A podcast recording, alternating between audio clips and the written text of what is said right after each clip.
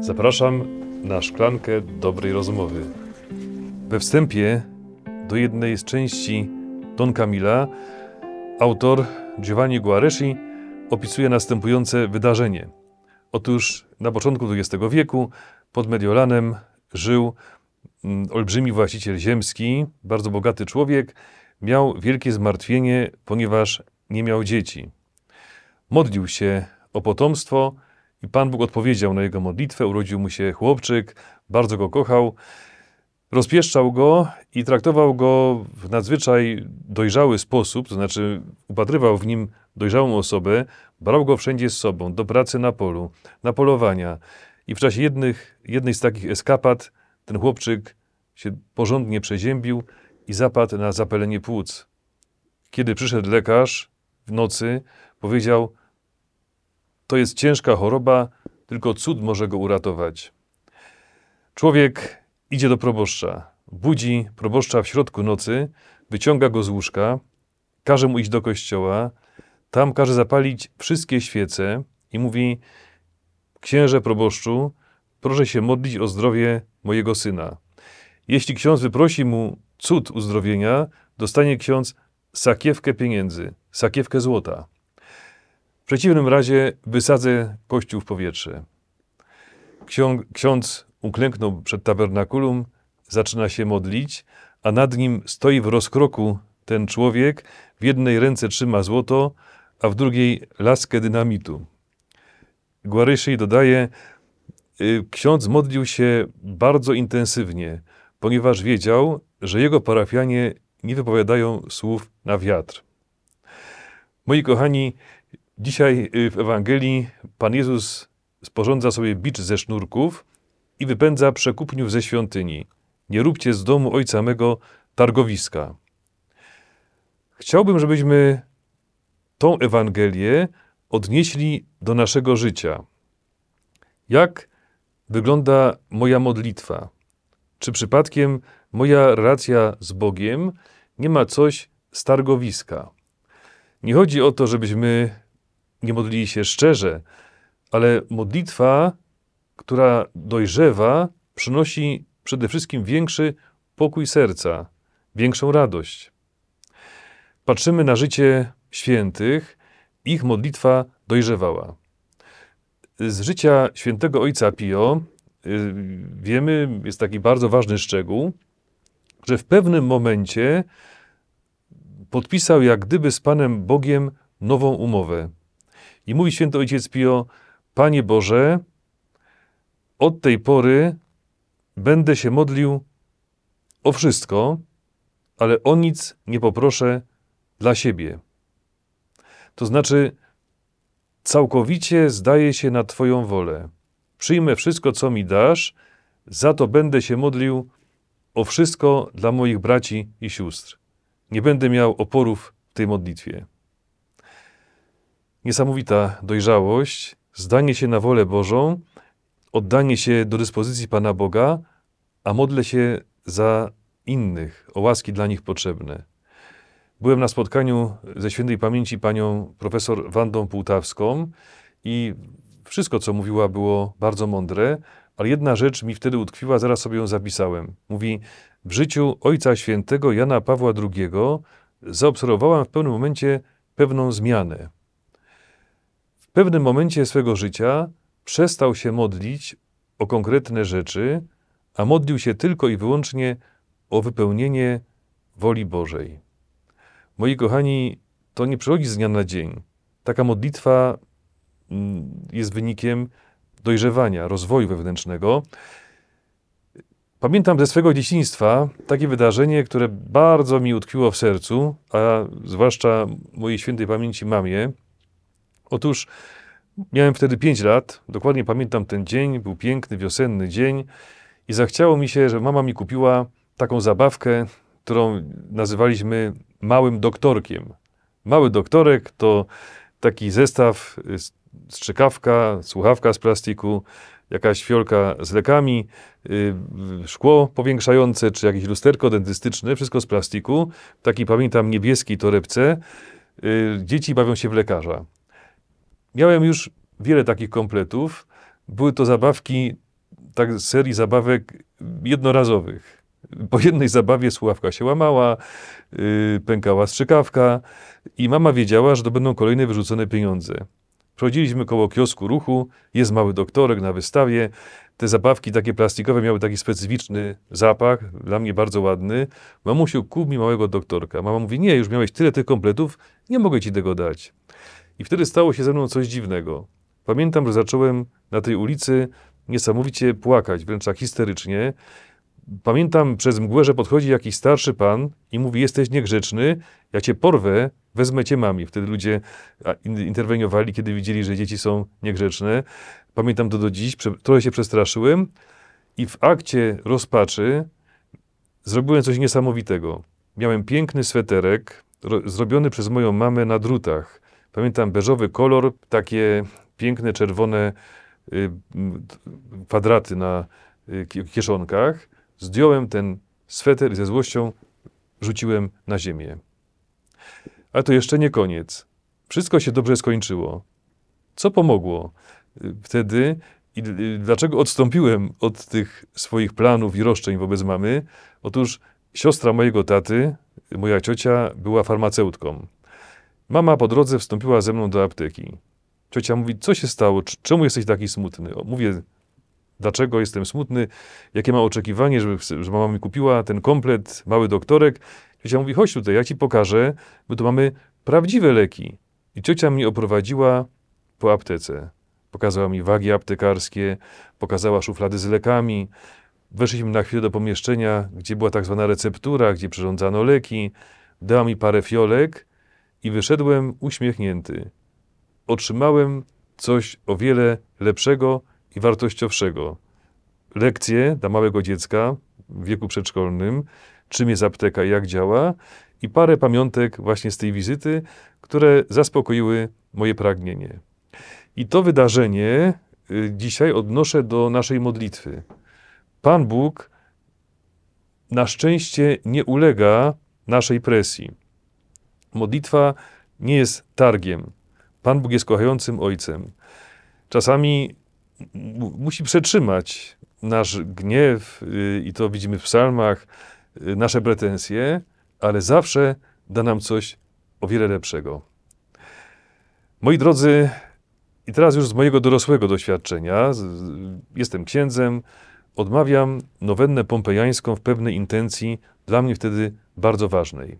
W tym czasie prowadziłem rekolekcję w parafii na Ursynowie, gdzie jest czczony obraz Matki Bożej Ursynowskiej, który również ma piękną nazwę, piękny tytuł Matka Boża wytrwale poszukująca.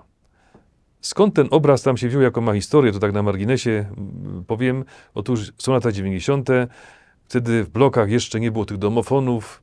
Można było sobie wejść tak bez żadnych ograniczeń do środka.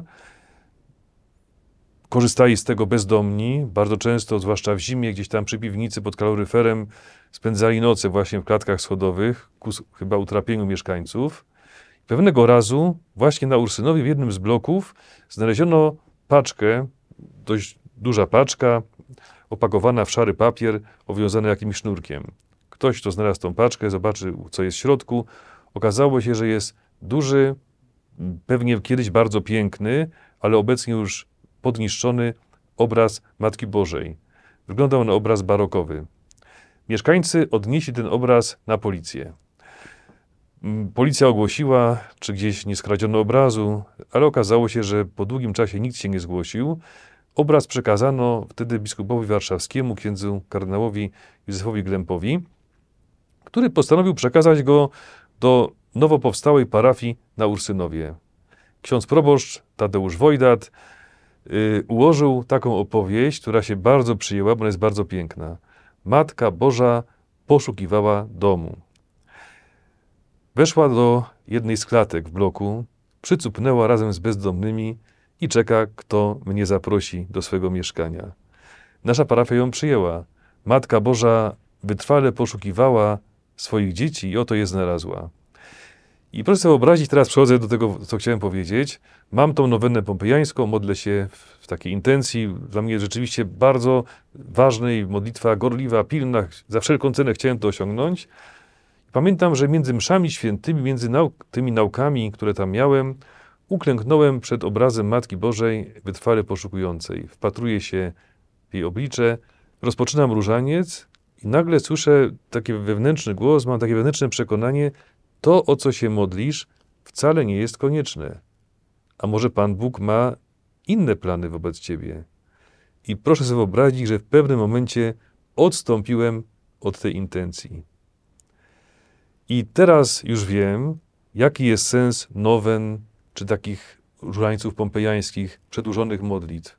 Otóż w czasie tej modlitwy, kiedy się długo o coś modlimy, Pan Bóg może zadziałać i wychowa nas do tego, żebyśmy przyjęli Jego wolę. Właśnie ta długa modlitwa, wytrwała, gorliwa, długotrwała, daje Panu Bogu i nam szansę, że usłyszymy głos Pana Boga. Mam inne plany. Przyjmij je. Zobaczysz, że na tym wygrasz. Moi kochani, tak się w moim życiu stało. Y, ta intencja rzeczywiście oddałem się do dyspozycji Pana Boga i naprawdę tego nie żałowałem. Modlitwa świątyni czy osobista nie jest targiem. I może warto w czasie Wielkiego Postu powiedzieć: Panie Jezu, może mnie na to nie stać, ale wejdź ze swoim biczem ze sznurków i oczyść targowisko mojej modlitwy, mojego życia wewnętrznego, żeby moja modlitwa była doskonalsza, a wtedy na pewno przekonam się, że pokój serca wypływa właśnie z takiej modlitwy z zawierzeniem się Bogu. Właśnie taka modlitwa osobista, w ciszy, doprowadziła do tego, że profesor Edith Stein została katoliczką, jako Żydówka. W tamtym czasie w Niemczech, jeśli Żydzi przechodzili na chrześcijaństwo, przechodzili najczęściej na protestantyzm. Jak to się stało, że Edyta Stein, otoczona protestantami, jej matka chrzestna, Jadwiga Konrad Martius, była ewangeliczką, jednak wybrała katolicyzm. Otóż zaważyło na tym pewne zdarzenie, gdy swoją przyjaciółką, Pauliną Reinach, wybrała się na obronę jednej z prac doktorskich do Freiburga. Po drodze zatrzymały się w Heidelbergu. Ryta Stein wstąpiła na chwilę do kościoła katolickiego. Usiadła w ławce i widzi, przychodzą ludzie. Jedni wchodzą, drudzy odchodzą. Między innymi babcia z koszykiem pełnym zakupów gdzieś tam z targu położyła koszyk na ławce, zaczęła się modlić. I Ryta Stein zaczęła myśleć, w synagodze ludzie przychodzą tylko na nabożeństwo. W kościele ewangelickim najczęściej przychodzą na nabożeństwo. A tutaj pali się czerwone światełko, Jezus tabernakulum i ludzie przychodzą na osobistą modlitwę, na osobistą rozmowę z Bogiem. I to się jej bardzo spodobało. To był punkt zwrotny w jej życiu i potem wyznała, że to było jedno z tych wydarzeń, z tych doświadczeń, które sprawiło, że została katoliczką. Moi kochani, mamy możliwość codziennego spotykania się z Panem Bogiem w kościele czy w zaciszu swojego domu. Namiot spotkania. Mamy w naszej diecezji szkołę biblijną. Zachęcam do tego, by wejść na te filmiki. Najlepsi bibliści y, dzielą się z nami, jak przeżywać Pismo Święte. I ostatnio ksiądz doktor Piotr Góra y, wygłosił taką bardzo prostą, konkretną konferencję o namiocie spotkania. Czym jest namiot spotkania w moim życiu? I może warto od tego zacząć. Zachęcam, żeby to obejrzeć. I prośmy Pana Jezusa, Panie, spraw, by nasza modlitwa przede wszystkim miała miejsce, żeby była. To powiedział ojciec Piotr Ostworowski, y, przyjaciel Jana Pawła II, y, najpierw Benedyktyn, potem Kameduła, mówi, żeby dobrze się modlić, to najpierw trzeba się modlić, bo ten, kto się nie modli, ten też się nie będzie dobrze modlił, to jest oczywiste. Ale, ale warto zapamiętać, żeby się dobrze modlić, trzeba się modlić w ogóle, a potem Pan Jezus spraw, by ta modlitwa była coraz dojrzalsza. I zauważymy, że jeżeli modlitwa będzie rzeczywiście modlitwą z poddaniem się woli Bożej, odczujemy pokój serca, wewnętrzną radość, poczujemy się po prostu w rękach Bożych. Pan z Wami.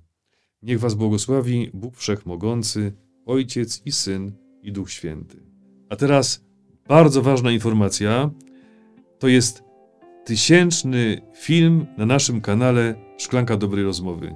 Nie chciałem tego mówić w środku rozważania, żeby nie, przerywać toku myślenia. Mamy tysiąc filmów, y, 9 milionów wejść. A to wszystko dlatego, że jesteście z nami, że zasubskrybowaliście kanał, że komentujecie, że lajkujecie. To są bardzo drobne gesty, nie zabierają dużo czasu, a bardzo, bardzo znaczące dla rozwoju kanału. Gdzieś usłyszałem z jednego youtuberów, że pan YouTube bardzo lubi y, komentarze, y, zwłaszcza takie, które składają się z, podobno z pięciu słów. Nie wiem dlaczego, aż się tak na tym nie znam, ale do tego zachęcam. Więc jeśli ktoś tego nie zrobił jeszcze, to bardzo, bardzo będę wdzięczny, jeśli ktoś z Was się zdecyduje zasubskrybować kanał i pozostanie z nami, ponieważ im więcej oglądających i słuchających, tym dzieło ewangelizacji rozwija się szybciej, właśnie poprzez tą drogę YouTube'ową. Bardzo dziękuję i dziękuję przede wszystkim Panu Bogu. Y, Dziękuję Mu z całego serca za to, że pozwolił nam dotrzeć do tego tysięcznego odcinka. Jeśli jest taka Jego wola, to jesteśmy do dyspozycji, żeby dalej realizować to dzieło. Trwa Wielki Post. Nasza jałmużna wielkopostna jest dalej aktualnym wezwaniem. Jeśli mogę, to z całego serca zachęcam do wsparcia szkół katolickich prowadzonych przez Dziedzictwo Świętego Jana Sarkandra poprzez przekazanie 1,5% naszego podatku na ten cel. Bardzo, bardzo dziękujemy.